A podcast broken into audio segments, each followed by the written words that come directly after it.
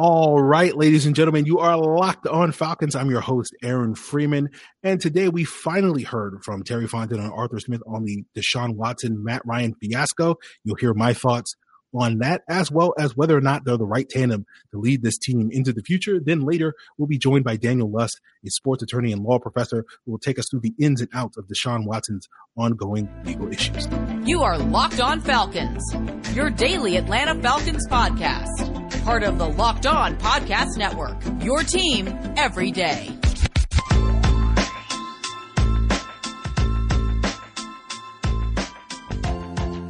So, guys, you know me. I'm Aaron Freeman. Been covering the Falcons for many years, formerly at FalcFans.com, RIP. Still going strong on Twitter at FalcFans. And, of course, the host of this preeminent Locked On Falcons podcast, your daily Atlanta Falcons podcast, right here on the Locked On Podcast Network, your team every day. And I want to thank everyone that makes Locked On Falcons their first listen each and every day.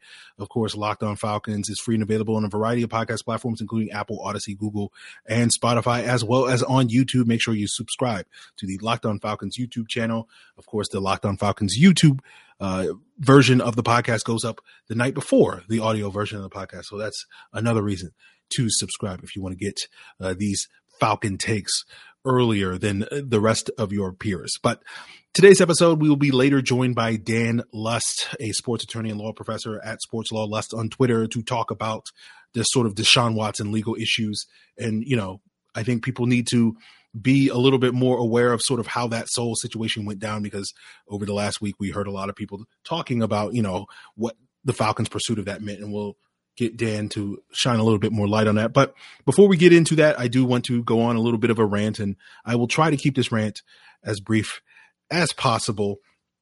Um, but you know, Wednesday morning we heard from Terry Fontenot and Arthur Smith in the press conference, uh, and sort of my general takeaways from that was it was very awkward uh, to sort of hear them try to defend themselves. It was just kind of a case of, of you know people winging it or whatever the case may be, really not having their talking points uh, in line uh, in that regard, which you know is difficult. But it, it felt like you you kind of knew which questions were going to come. But sort of my main takeaways from that were we did sort of officially discover that Matt Ryan did not have a no trade clause. They sort of played up how you know they were the good guys uh, in terms of trading Matt Ryan to wherever he wanted to go. They sort of played down their interest. They acknowledged that they did pursue Deshaun Watson, but they kind of made it seem like it wasn't necessarily something that they were really invested in and they sort of skirted the sort of questions about you know looking into his quote unquote background.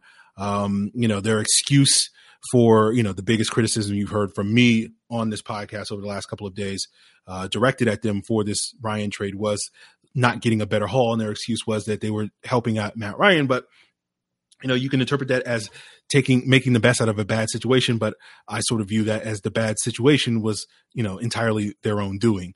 Uh, so, you know, them making the best out of it to me doesn't necessarily give them a pass in that regard. And, you know, as I've said before, my problem has never really been that the idea of the Falcons trading Matt Ryan, getting rid of Matt Ryan. Um, you know, I've been talking about since August of 2020 that you know, there were consequences to losing, and that they included coaches losing jobs, GMs losing jobs, and yes, quarterbacks losing jobs. Um, you know, my issue again, as I've stated before in the podcast, is that they didn't get more for him, uh, and I think a lot of that is due to basically them not really having a plan them sort of ping ponging back and forth over the last couple of weeks about what their plan is, trying to get this guy, trying to trade this guy, keeping that guy, all these various things. And I think that's directly responsible for the fact that the Falcons uh, didn't necessarily maximize their haul in terms of getting back their reward for Matt Ryan. And so, you know, the response is over the last, you know, 48 hours for a lot of Falcon fans and probably in the comments already and then chat as you're watching this on YouTube or whatever the case may be. I'm sure I'll get plenty of angry emails telling me to move on, right? And, you know, the part of the reason why we're not moving on from this issue, guys, is because so many of you guys, when we talk about it, refuse to acknowledge that the Falcons kind of took a massive L on this issue. And you keep insisting that, no, actually, this is actually a good move for the Falcons. And I get it because you know you're more focused on the results versus the process. You like this result. You like the fact that the Falcons are finally, uh, you know, rebuilding in that case, and you don't really care what what the process was to get to this results because the favorable was up. I deal with this issue constantly with fans, you know, year in year out, week in week out when it comes to winning and losing. Right? You don't really care about how the Falcons won or how the Falcons lost. All that matters is that they won, so good. All that matters is that they lost, so bad. So right, I get it right? Many of you are already throwing in the comments as you have done the last couple of days and on Twitter, you know, well, Aaron, if you're so upset about this, why don't you go, uh, you know, do a, a Colts podcast or, or whatever case may be. Follow Matt Ryan to Indianapolis. Just like a year ago, you guys were saying, oh, if you love Julio Jones so much, why don't you go root for the Titans or whatever case may be? Again, I don't necessarily get that, but guys, I would love to do Locked On Colts or Locked On Titans because it would allow me, you know, to talk on a daily basis about a good football team rather than what we're probably all going to be subjected to this season, which is potentially one of the worst Falcon teams uh, that, you know, seasons that we've seen really since that Bobby Petrino year. Um, and, you know, the reason why I say that is because we're facing a significantly harder schedule. And as you guys keep insisting to me that this is one of the worst rosters in the NFL. And, you know, part of my frustration beyond, you know, the Matt Ryan issue is, you know, you've heard me lay out all my cards on the table in terms of improving this roster on previous free agent Fridays. And I really wanted to see this team improve in the trenches. And so far this offseason, they haven't. And one of the other takeaways I had from their uh, press conference on Wednesday was that they, based off of how Terry Fontenot was talking about the free agent additions, he signed it talked about it with some sort of finality. And then you sort of look at their salary cap situation, depending on how much cap space they freed up with the Jake Matthews, you know, they may be only like $2 million under the cap. And so therefore probably aren't going to make any significant improvements to the roster from here on between now and the draft. And so as I understand that there's more offseason to come, particularly with the draft and whatnot, I can't necessarily put, you know, final judgment on this offseason haul as things stand today. Um, but like, you know, if you're going to sit here and, and, and, tell me like, you know, this is all part of this grand plan, that this process was good, um, that, you know, they, they've added picks to five top 100 picks. They're going to have a ton of cap space next year. It's all part of this great plan that they're going to be able to execute. I say, right, why should I believe that this regime is capable of capitalizing on this great plan that they've now laid forth, right? When we talk about this regime and what part of this roster have they actually improved in the year that they've been on the job? Like tight end, because they got Kyle Pitts, the generational talent there. Cornerback, you can say, you know, adding Casey Hayward now, uh, bringing back Isaiah Oliver, seeing him blossom in, in AJ Terrell's development. But outside of that, what other part of the roster has improved? The running game isn't better. The quarterback situation is not better. Uh, certainly, they've lost weapons. Um, offensive line seems like it's taken a step back. Pass rush hasn't significantly improved. You know, Lorenzo Carter, player that I wanted the team to sign, but he's kind of a lateral move, right? You heard me talk about on previous free agent Fridays. Like Vic Beasley was a five sack, 30 pressure guy. Dante Fowler for two years was a five sack, 30 pressure guy. You know what Lorenzo Carter produced in New York last year? Five sacks, 30 pressure. It's a lateral move. Where's the upgrades? Right? Linebacker play isn't better. Safety play isn't better than what it was when they inherited uh, in at the end of 2020. And so, like, I know you're going to sit here and say, well, the reason why they haven't been able to upgrade the roster is because Dimitroff hamstrung them because they have no salary cap situation. Really? Is that true? Right? Were they really hamstrung from a salary cap standpoint? You've heard me for the last two off seasons sort of go through like 30 ish names of free agents, some cheap, some not so cheap that the Falcons could have added um, to upgrade their roster. And they, again, you know, the fact that they didn't sign, you know, they signed maybe a couple of those guys, including Lorenzo Carter, but, you know, doesn't necessarily mean that they've done a bad job. Oh, they didn't sign, you know, the players I wanted them to sign, but like the players that they signed alternatively, what massive difference have they made? So I can sit here and, and question it. But of course, you know, Dimitroff is to blame for that. And, you know, we're of the opinion that once we get all this salary cap space next year, you know, when we get a $100 million to spend, you know, all we're going to suddenly start to be able to make good signings, right? When we've had $15 million to spend, we can't make good signings. But once we get more money and we can throw more money at the problem, all of our problems are going to go away. And this gets back to the core issue you've heard me rant about t- countlessly, uh, time and time again on this podcast. You know, it's the scapegoats versus savers. Dimitroff is a scapegoat, you know, and, and, and Fontenot is not culpable at all for any blame of the current state of this football team. And you know, we're going to rebuild this thing and all the free agents that we're going to sign next year are going to be saviors. All the draft picks that we're going to pick up this year are going to be saviors. And particularly when it comes to the quarterback conversation, right? Whether it's Malik Willis, whether it's, you know, Bryce Young or CJ Stroud or Will Levis or whoever, uh, you know, for the next five weeks or for the next year is going to be built to be a savior. And I sit here and go, okay, maybe, right? And, and one of the bigger misconceptions that people have had for me as I've argued with people, you know, now I'm a Matt Ryan lover. I used to be a Matt Ryan hater. And a lot of the assumptions that people have made when I've been critical of Matt Ryan or, or talked about the Falcons potentially moving on is they assume that I think the Falcons are going to get a better quarterback than Matt Ryan. At no point, guys, in the last 18 months when I've been talking about the potential that the Falcons were going to move on from Matt Ryan, have I ever thought during that time that they were going to upgrade their quarterback situation? Right.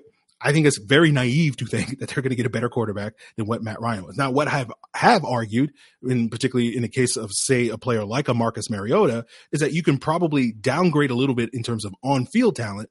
Right, you get eighty percent the player, and with Mariota compared to what we were about to pay Matt Ryan, you're going to get eighty percent the player for like twenty percent the price. And I sat here and argued that basically, given where the Falcons are as an organization, that value seems to make more sense. Like you wouldn't take that drop off, that 80%, that 20% drop off on the field if you were a playoff team and a Super Bowl contender, right? Because that's the difference between going to the playoffs and making the Super Bowl, right? But if you're in a quote unquote rebuild or whatever the case may be, and you're, you know, struggling to win more than seven games, you would take that all day, every day. And so I look at the situation moving forward with the Falcons moving to the next quarterback, and the odds are that they're probably not going to hit on this pick right? When you go back over the previous decade from 2011 to 2020, you know, sort of leaving the 2021 class out of it because we don't know enough yet about it. 22 quarterbacks were taken in the top 10. You can say only seven of those guys led the team that drafted him to a, you know, beyond the second round of the playoffs, right? And that seven includes players like Blake Bortles. It doesn't include Carson Wentz. It includes Jared Goff. But if you sort of take, you know, Bortles and Goff out of the equation, because again, no one's going to sit here and be like, those were great quarterbacks. The other five, Joe Burrow, Patrick Mahomes, Josh Allen, Cam Newton, and Andrew Luck. Five out of 22. That's a 20% hit rate, roughly. Right. Even if you were to stretch the parameters and, and, you know, not just basically base it off of making it to the second round of the playoffs so that you could, you know, throw guys like Winston, throw guys like Goff in, into the equation, throw guys like Kyler Murray or Justin Herbert into the equation. You're adding, you know, it's still not including Blake Bortles. So you're only adding four more guys to this. So nine out of 22. So that's roughly a 40% hit rate. So there's a 60 to 80% chance, guys, that whether you think it, whether it's Malik Willis or CJ Stroud or whoever, that that guy is not going to be this savior. That is not going to be the guy capable of leading the Falcons to a, you know, NFC championship game at any point during his career. The difference between me and you guys, I recognize those odds, right?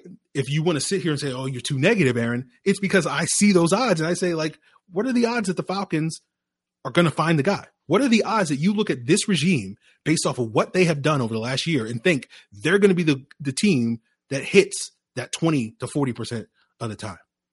This is why you continue to hear me. You're going to hear me talk about for the next five weeks. I think the Falcons should draft a quarterback this year. And that does not preclude them from taking a quarterback next year because you got to get at, bite, at bats, guys. If your batting average is somewhere between 200 and 400 and you're going to only take one swing at it, what are the odds you're going to get hit? You need to take multiple swings. You need to get multiple at bats at this thing if you want to maximize your chances that you're going to actually hit on this pick and find the right quarterback. And so I look at it, what makes me feel confident that they're going to figure this thing out? And I look at it and I say, not a whole lot. Right. And I think this is why you have to pay attention to the process, not just the result. Because to me, you've seen for the most part, a lot of bad processes in the last couple of weeks have exemplified a bad process and a flawed process. So I would love to see it, guys. I'm not sitting here saying that it can't be done, that they can't hit on these picks, that they can't hit on free agents and whatnot and get this team back to being a competitive team year in and year out. But so far, I haven't been impressed. There's nothing better than I would love to do is in six weeks from now on this podcast and say, man, this is one of the best draft hauls we've seen from a Falcons team in a long time right? There's nothing I would love to see than six months from now, right? When we're in the season and like, man, Arthur Smith, you know, after a pretty lackluster year one, him, Dean Pees, and this coaching staff are really cooking and making the most out of this talent level. I would love to have those conversations here on the podcast, guys. But I sit here not being negative, or at least, you know, in my eyes, being realistic and saying how many of these issues are really great bets at this time. And I think it's fair to be skeptical And maybe you're not as skeptical as I, maybe you're not as critical of this regime as I am, but I think the minute you take off your rose colored glasses, you should be skeptical. We'll move on and talk with Daniel Lust about Deshaun Watson's situation. As usual, I can't keep my rants under, you know, 15 minutes. I was I was hoping for under 10 minutes, but uh yeah. There you have it, guys. Um, sure I'll still have more to say in the comments here on YouTube. But uh, you know, before you leave that angry comment, I want to thank you guys for making Locked On Falcons your first listen. And as always, I like to recommend what your second listen should be. So why not check out the Locked On Hawks podcast and get insight into Trae Young's big night at MSG. And of course, you can find Locked On Hawks on all the same podcast platforms. You can find Locked On Falcons, including now on YouTube. So, guys, we know that the NCAA tournament is ongoing, and I'm sure some of you have already had your brackets busted. Well, guys, you can get back into the game and still earn some money and redeem yourself uh, by heading over to betonline.net, the number one source for all your sports betting needs and info. And today, on Thursday, as most of you are listening to this, is the final day for you to enter into their $100,000 Sweet 16 contest. And there will be hundreds of winners, and top prize goes to someone, and they will earn $25,000. And even if you're not into March Madness, uh, you can still head on over to Bet Online where they have you covered with NBA, boxing, UFC, golf, hockey, esports, favorite Vegas casino games. You can get in on your draft props as well. So head to the website today at betonline.net or use your mobile device to sign up today. BetOnline, where the game starts. All right, guys, you are locked on Falcons, and today I am joined by Dan Lust at Sports Law Lust, one of the hosts of the Conduct Detrimental podcast who specialize in sports related legal issues. We had him on uh, two years, almost two years ago now, to talk about sort of the COVID pandemic and how that was going to impact the league. Now we have him uh, to come back on and talk about the sort of big story involving the Falcons as well as the league uh, involving Deshaun Watson's ongoing legal uh, issues, civil cases. We'll get Dan's thoughts on that. But Dan, I want to say welcome back to the show. My pleasure. Uh, I think uh, when we spoke our first time, certainly under different circumstances, we are talking a little bit closer to to football. I think back then we were talking about how football was not being played. So we're getting closer. And one time I'll come on, we'll just talk shop. We'll talk, uh, yeah. talk NFL, talk normal stuff. But I'll, I'll, keep it open for you. Uh, you know, we'll we'll we'll see what happens uh, in that regard. But uh, let let's let's go back, rewind the clock a, a couple. I don't know, a couple of days ago. It's been a whirlwind. It's hard to keep track of time. Uh, roughly twelve days ago, when Deshaun Watson um, did not get indicted by the grand jury and I think a lot of people, as well as seemingly a lot of teams, took that as uh, rightfully that the criminal issues involving Deshaun Watson, the criminal cases are no longer going to move forward. But I think a lot of people sort of interpret that as, oh, he's innocent of any criminal sort of negligence. I guess could you shine a little bit of light on that uh, for you know the listeners to get your thoughts on that? Yeah, no problem. I, I think um, you know, and I don't I don't mean to pick on any one reporter in general, but I think it's sometimes, um, you know, you can only see a headline, right? The grand jury doesn't indict Deshaun Watson.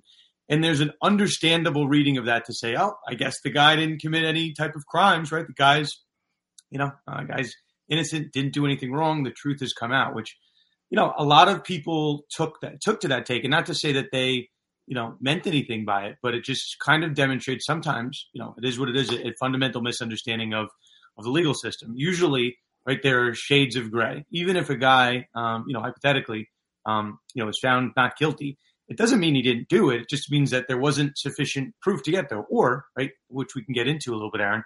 It could mean that the lawyers messed up, right? That's always a, a conclusion here, right? Sometimes you can't blame the victim. You got to trust the lawyers to to present a proper case. So. Um, I guess there there are really, at least to me, two ways to look at the grand jury not indicting Deshaun Watson. You know, I guess at a fundamental level, the grand jury has a standard called probable cause, which is a very low standard. It's much lower than when you go to, you know, you hear on like law and order beyond a reasonable doubt. That's like, I don't know, that's like 90%. You feel that confident up to 90%. In a civil case, it's something like something called a preponderance of the evidence, which is like something like 51%. That's how a guy like OJ Simpson can be found not guilty criminally, but still found liable civilly because it's somewhere between 51 and 90. Now, I'm telling you, Aaron, which you know, our listeners can take my word for it. Probable cause, as crazy as it sounds, is under 50%. It's, I don't know, make up a number, 15, 10%. Just if you think there's enough to get you to that level, it doesn't mean that you have beyond a reasonable doubt, but probable cause. So a lot of people are reading the fact that there was no indictment and saying, wow, the grand jury didn't even feel that there was like, you know, 10% chance of getting it. Guess that must mean the guy, you know, guy didn't do anything. No, the, the truth is, um, I, I think that's a logical reading of it, right? That there's not enough evidence here. But the other one is that the prosecutor just didn't put on a strong enough case. There was a report, which I'm sure you saw, that uh, nine women were subpoenaed to the grand jury, but only one actually provided live testimony. So I'm not sure. I mean, if you believe the report, I'm, I'm not sure why that would be the case, but that can tell you, hey, maybe uh, you know the prosecutor's looking back and saying, I wish I did things differently. So it doesn't mean you can't really read whether Deshaun Watson did or didn't do something. Um, but it's there's certainly a reading of it that the evidence was not as strong as I think some people believed.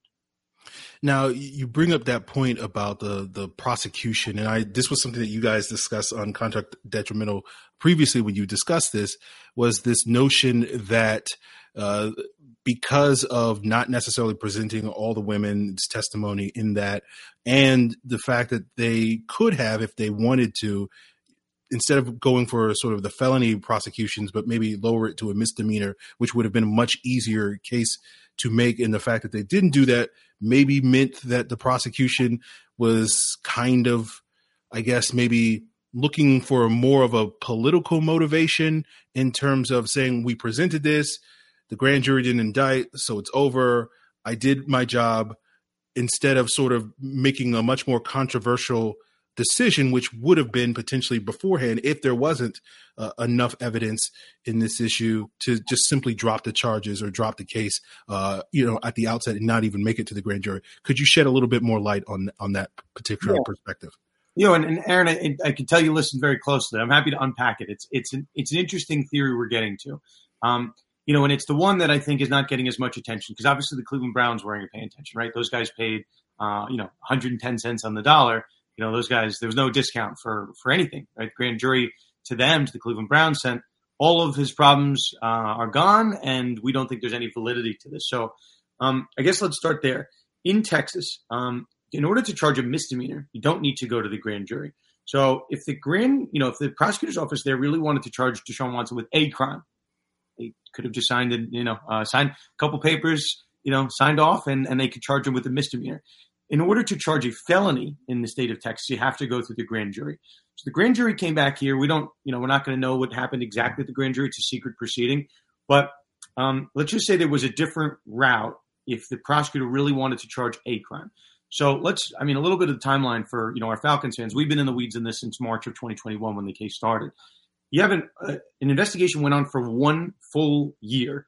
Uh, there was no announcement of criminal charges, no nothing um, and then you just kind of have the grand jury. So you have to ask yourself why the prosecutor's office would take this case to a grand jury.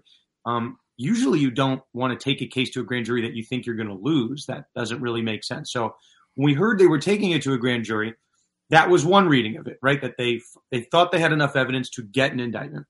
The other reading of taking it to the grand jury was at some point we need to make a decision on this Deshaun Watson case um, we could say we're electing not to pursue charges, but then, right, as the DA's office, you take the hit. So what happens in some of these cases in jurisdictions across the country, sometimes the DA's office will give it to the grand jury and say, you know what, um, it's a secret proceeding. No one will find out what we're doing, but we'll give it to them. And if you know if they think there's enough to indict, they think there's enough to indict. But um, that's it. So th- there's another reading, and again, we're not going to know exactly what happened, but this is to the point where you know the there are certain um, you know football analysts that just assume, oh, no indictment, that must mean the evidence is weak. There's a reading here where the DA's office just said, you know what, we don't want to be the ones to say whether there is a case or not a case. Remember, this is the Houston Texans, it's a Houston DA's office. And here's the football part this decision at the grand jury, right, if it went the other way, flip of a coin, resulted in the Houston Texans getting three first round picks.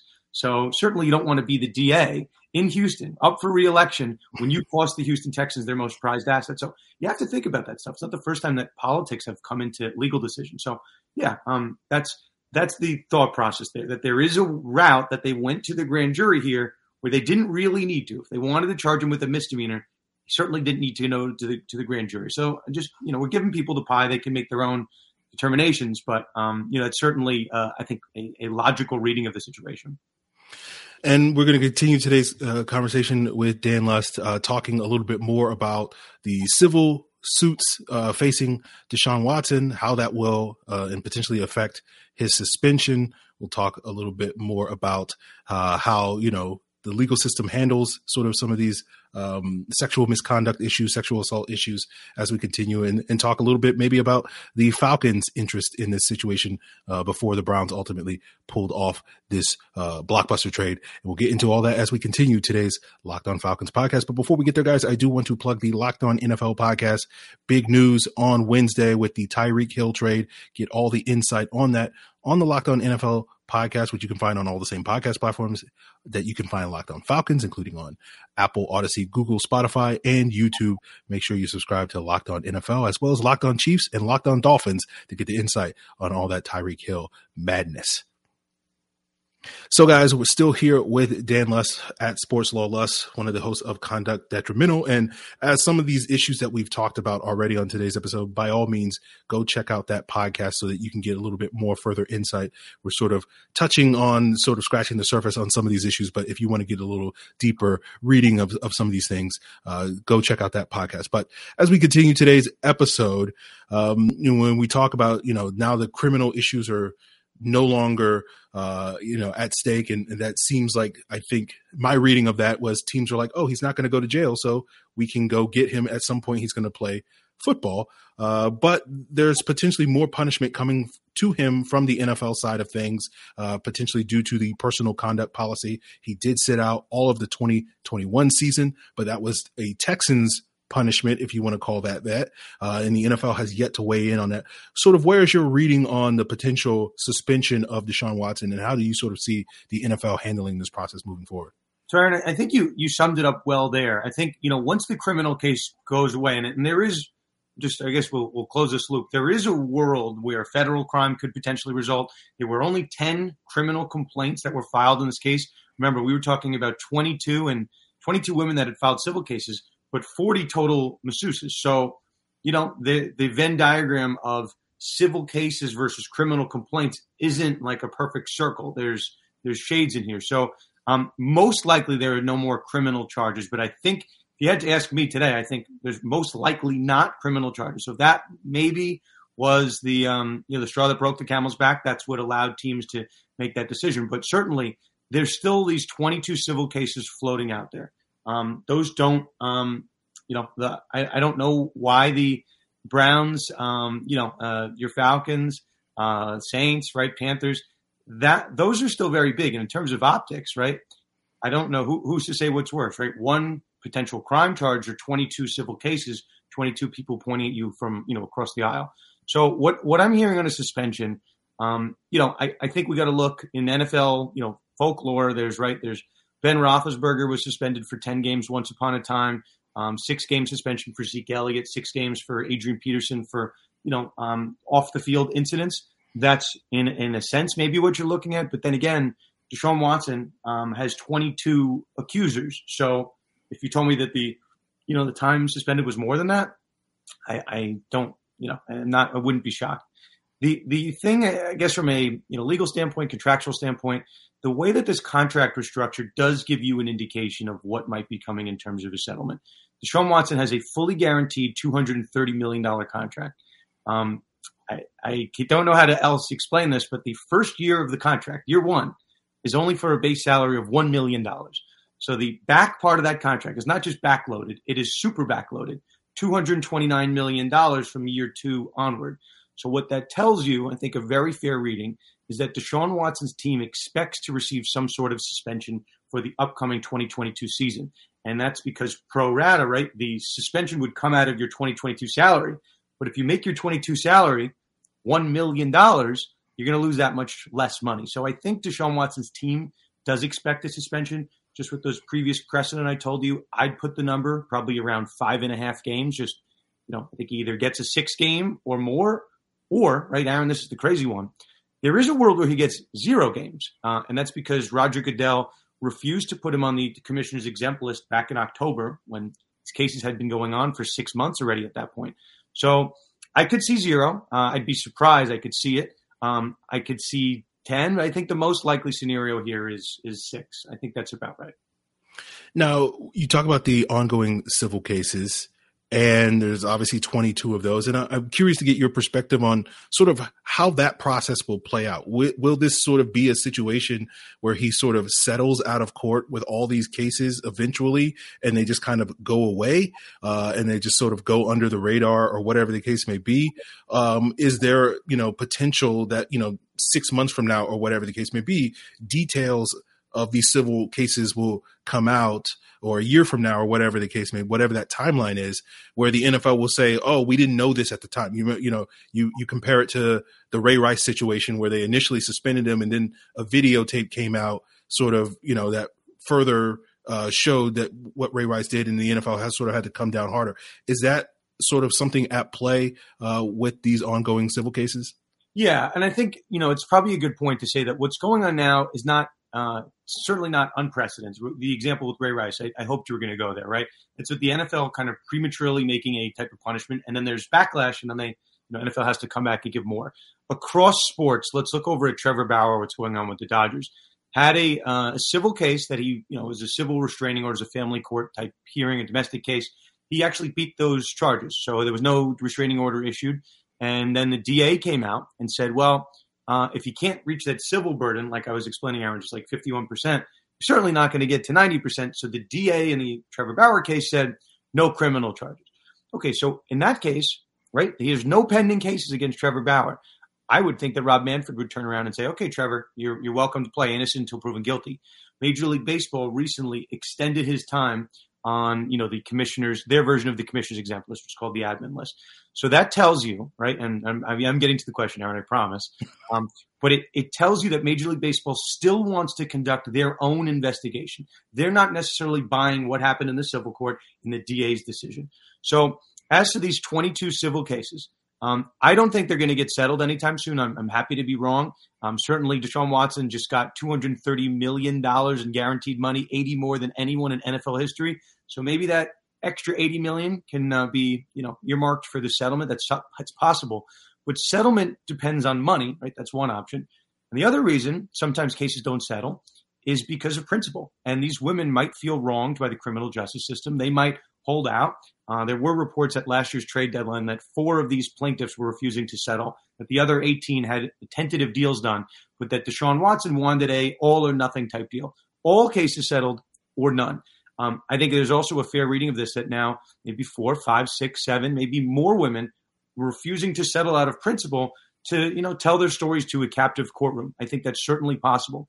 And then after all is said and done, Aaron, you could still have a world where Roger Goodell says, you know what, um, I'm hearing more stuff behind the scenes, evidence that maybe was not admissible. I think we should suspend Watson, and that's that that number I keep talking about.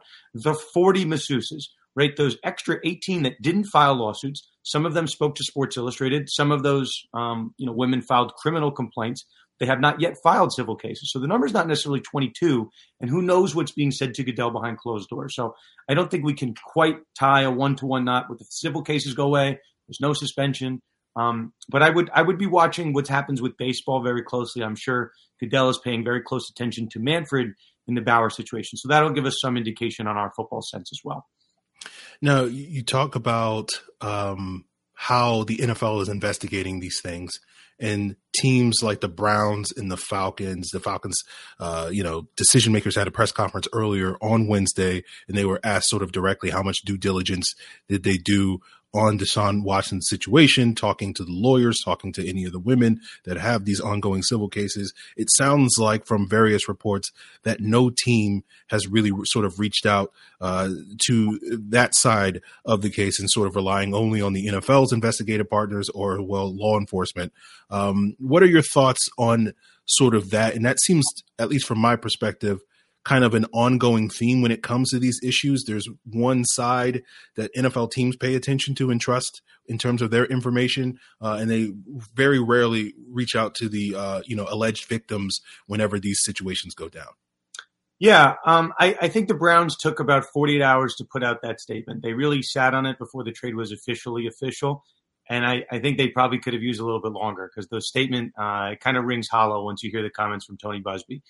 Tony Buzbee is the attorney for uh, the 22 women that have filed civil cases, um, you know, in this matter. Tony Buzbee is not maybe I won't say he's a polarizing figure. Some people, you know, like him, some people don't. But just know it's kind of an oddity that all 22 of these women have the same lawyer. It's was you're certainly it's not a class action lawsuit. You certainly could have had 20 that had um, you know one lawyer and then different lawyers. So Tony Buzbee is kind of controlling the narrative, which you know it's neither here nor there, but that's that's just what we have to deal with. So Tony Buzbee came out after the Browns management execs put out their letter. They said we did this comprehensive analysis, we did our due diligence, we spoke to the attorneys, we spoke to Deshaun, we felt comfortable.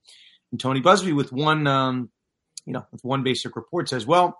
Sounds good. No teams reached out to me or any of my clients at any point in time. I understand why they wouldn't, and he's kind of a, hinting that Maybe they don't want to know the truth. Maybe they're they're happy. You know, ignorance is bliss. They don't want to hear the accuser's side of it. Um, that's that's what Tony Buzbee's saying, and I have no reason to doubt that. Um, you know, because we know Tony Buzbee, he uh, uh, he leaks a lot of stuff to the media. I think it's been well reported, and if he's saying that no team spoke with him, um, it's interesting. I am sure he would have leaked if a team was speaking to him. That's just my my read on the Buzbee situation. Um, but yeah, I think the Browns, uh, you know, as lawyers, you want to if you know a bad fact on the other side, like I didn't speak to, to you know the accusers, I didn't speak to their attorney. You're taught in law school and any type of mock trial class, right?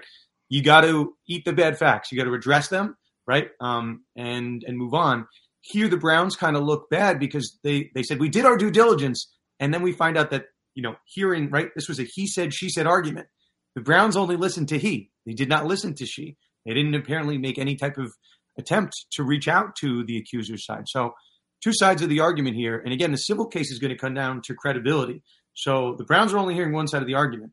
A jury, if this went to a trial, is going to hear both sides. So, you know, I, you can say the Browns did their due diligence. They certainly didn't go over the threshold. They didn't cross, you know, enemy lines to speak to the plaintiff side. Um, and maybe, um, maybe they should have. Um, but we'll see. I think the suspension is the next step here. Um, but I, I, you know, I think I can, assuming that Buzbee report is true, um, I don't think the Browns did their due diligence, and you know, assumption of the risk. That's what we as lawyers say. You don't you don't make the call on the other side. I'm not sure how you can predict how the civil cases are going to turn out. Um, so that's I think was part of their obligation here, and um, you know, at least by that report, they didn't do it. Now we we've talked a lot about the legal uh, things surrounding uh, this. Um, one last sort of legal question: when it comes to um, one of my thoughts on it, and, and this is purely opinion, uh, is that you know the, there's been a lot of evidence I've seen statistics um, in the last several months talking about uh, how the legal system tends to not really do a great job dealing with sexual assault. That you know they're underreported, they're under um, tried, I guess is is the word, and and they're certainly under convicted based off of the uh, prevalence, I, I guess you would say they that they occur in our society. So I'm just curious to get your thoughts on that perspective of things. Would you agree with that, or, or is that maybe not necessarily a fair way of looking at it? No, I think that's fair. Um, I do. Um, even on the, the Bauer side, which you know I, I, I, like to teach. You know, Aaron, you know I teach a sports law class. I, I always think it's easier to leave the situation we're in and compare it to what else is going on. Gives us a little more perspective. Bauer is now um, going after his accuser for costs in court, costs, legal fees, kind of sanctions for going after him. Bauer won his case, so he has a right to do that, uh, going after her for the amount of money that he spent on his lawyers to defend what was a case that was non meritorious. But that type of action is going to probably quell people to come forward and allege sexual assault. Um, and I think a version of that is uh, potentially at risk here with Deshaun Watson. That these 22 women their case seems much worse today than it did a month ago. And um, these women's name are out in the public. We're not going to talk about them on the podcast, but their names are out there. And you know, um, they I'm sure not feeling so great in their in their cases and confident, um, you know, in, in that they're going to be getting justice at the end of the day. If a grand jury didn't return an indictment, that might poison, as they say, poison the jury pool. Those, those kind of reports. So it might disincentivize women in the future from coming forward. So the criminal justice system, you know, I think as best as it's it's going to try, it it it's not it wasn't built around the world that we live in today with 24/7 reporting and tweets and whatnot, right? Um, there are people on Twitter, right? Like again, I'm not I'm not going to call anybody out in particular, but reporters that said the truth has come out, and it hasn't, right? I gave you three, four different scenarios that could happen, and we don't know what's going to happen at the grand jury, um, and we don't know exactly what happened, you know, behind the scenes. So, yeah, I, I don't know what the solution is, but all I can tell you is there is no black and white result from the grand jury. Deshaun Watson, you know, maybe maybe he did, maybe he didn't do these acts, um, but a grand jury not returning an indictment can't tell you that with 100% certainty. Certainly, there's a reading of it where the evidence wasn't what we thought it was, but you know, there's a lot of political powers at play. And again, uh, I don't, I don't, not a conspiracy theorist, but a Houston DA uh, in Houston who just really helped out the Houston Texans. So just have to, you know, weigh all these different factors uh, and then make a decision for yourself. But you know, for our, our sexual assault plaintiffs, um, you know, and these women that filed criminal complaints, I certainly feel for them because social media has and the NFL world has essentially said, yeah, we don't believe these women, right? If Deshaun Watson can get a $230 million guaranteed contract, give up three first round picks, um, that's the Browns saying, yeah, we think he's good to go. We think he's ready to go. We, we don't think the guy did anything wrong. And whether directly or indirectly, that's the Browns sending a message that they don't believe the substantive merits of those cases. That's, I think, the only only way to read it. Yeah. So, you know, let's talk a little bit more about the football side of things. Um, what, what was your sort of reading on that whole, you know, multi-day saga of these teams, you know, various teams, including the Falcons, being interested in him, and then sort of the Browns coming in with that sort of massive contract. What sort of, how does this, you know, how do you sort of interpret that? So I, I followed it very closely. Um, I understood the narrative of him going to the Falcons, right? He's a guy, you know, Atlanta's his hometown. He, I, when I was reading the reports, it seemed like he wanted to go to a place that was going to give him a warm reception. Um, so Atlanta seemed like a, a logical landing spot. Um, and I don't know, he was down to the Saints and he was down to the Falcons, and he had ruled out the Browns. He had ruled out the Panthers. So I don't know what the final, um, you know, compensation or contract offer was on the table for, um, you know, from or from Atlanta. Um, you know, and I don't know what the trade package was. My sense is that the you know, that the Browns came over the top from a draft pick perspective and also from a financial perspective um, to try to get get themselves back in the race and land their guy. So, you know, Baker Mayfield in the middle of all this, you know, he said, um, you know, he got his feelings hurt that they were talking or trying to get Deshaun. So he said he demanded a trade. So the Browns essentially had to bail themselves out. They went from Baker Mayfield uh, to trying to get Deshaun Watson to then no Baker Mayfield, no Deshaun Watson. Um, and they felt they had to bail themselves out. So you know, it's it's a win for I think player rights because you now have a player with a 100% guaranteed contract, not something that Pat Mahomes recently got, not something that Josh Allen got. Um, so that part's good, um, but it, it, it's certainly a weird way to get there. That the guy that is, you know, now has the 100% guaranteed contract is a guy that had all the leverage in the world, and like I don't know, three weeks prior, I was reading reports that there was a world that he could get released um, if the grand jury came back with an indictment. So I, I just I find the zero to 180 like I I find that just troublesome. I don't know what other way to put it. I I think the guy has a right to play in the NFL again. I would have been fine if he went to the Falcons, but I think um, Deshaun Watson commanding that type of a salary. I think they added a year and ninety million dollars to his existing contract. Um, they gave up three first round picks, like the Herschel Walker type package, the Ricky Williams type package it just seems odd for a guy that was an untouchable and toxic trade asset for 365 days. It just the the flip it just gives me some some reason for concern. Well, I, I really appreciate you uh, coming on and sharing some of that concern. And uh, go ahead and plug uh, your own podcast and, and, some of the other issues uh, that you'll be getting into, in addition to sort of the ongoing Deshaun Watson uh, saga. I guess you can. My pleasure, Aaron. It's um, uh, I'm at Sports Loss in all forms of social media. Um, Conduct Detrimental, the podcast this week, we talked about Deshaun Watson and the big story in baseball. If you're hearing me, uh, my head, my head is baseball. We're getting there. Uh, we talked about the lockout last week. This week, this infamous Yankees sign stealing letter, which uh, you know, the Astros fans of my mentions are all hot about. They want to know what the Yankees did to cheat. They want to know what the Red Sox did to cheat. There is a appellate court in the state of New York that is unsealing a letter that Rob Manfred sent to the New York Yankees detailing sign stealing allegations. So uh, we're on top of it. We're looking at it very closely. But yeah, you can come to us for all things sports law. Um, but uh, Aaron, an absolute pleasure to join you to break this case down. Appreciate it. Uh, and again, highly recommend everybody to go check out uh, those episodes on Deshaun Watson if they want to get further into it. And if, you know, some of these topics are further of further interest to you, uh, obviously Daniel does a great job breaking it down on Conduct Detrimental. Uh, so Daniel, I really appreciate you joining me. Uh, and that's going to do it for us here on today's Locked On Falcons. So guys, that's going to do it for us here on today's Locked On Falcons. And again, uh, won't be the last time we talk about some of these subjects as we move forward over the next couple of weeks. Because again, this podcast is more about process, more about than than necessarily focusing on the results. You guys have heard me that it is a results oriented league, but uh, we do talk about the process. You know, that's part of the you know watching the film and all these various things when it comes to wins and losses, and certainly in the off season. You know, we need to talk about whether or not this team is being managed by the right people. I think it's a fair conversation, and you know, I don't think you know it makes you a better Falcon fan uh, if you just ignore this issue and, and, just basically tell everybody who's critical of this regime to go root for the Colts or go root for the Titans or go root for somebody else.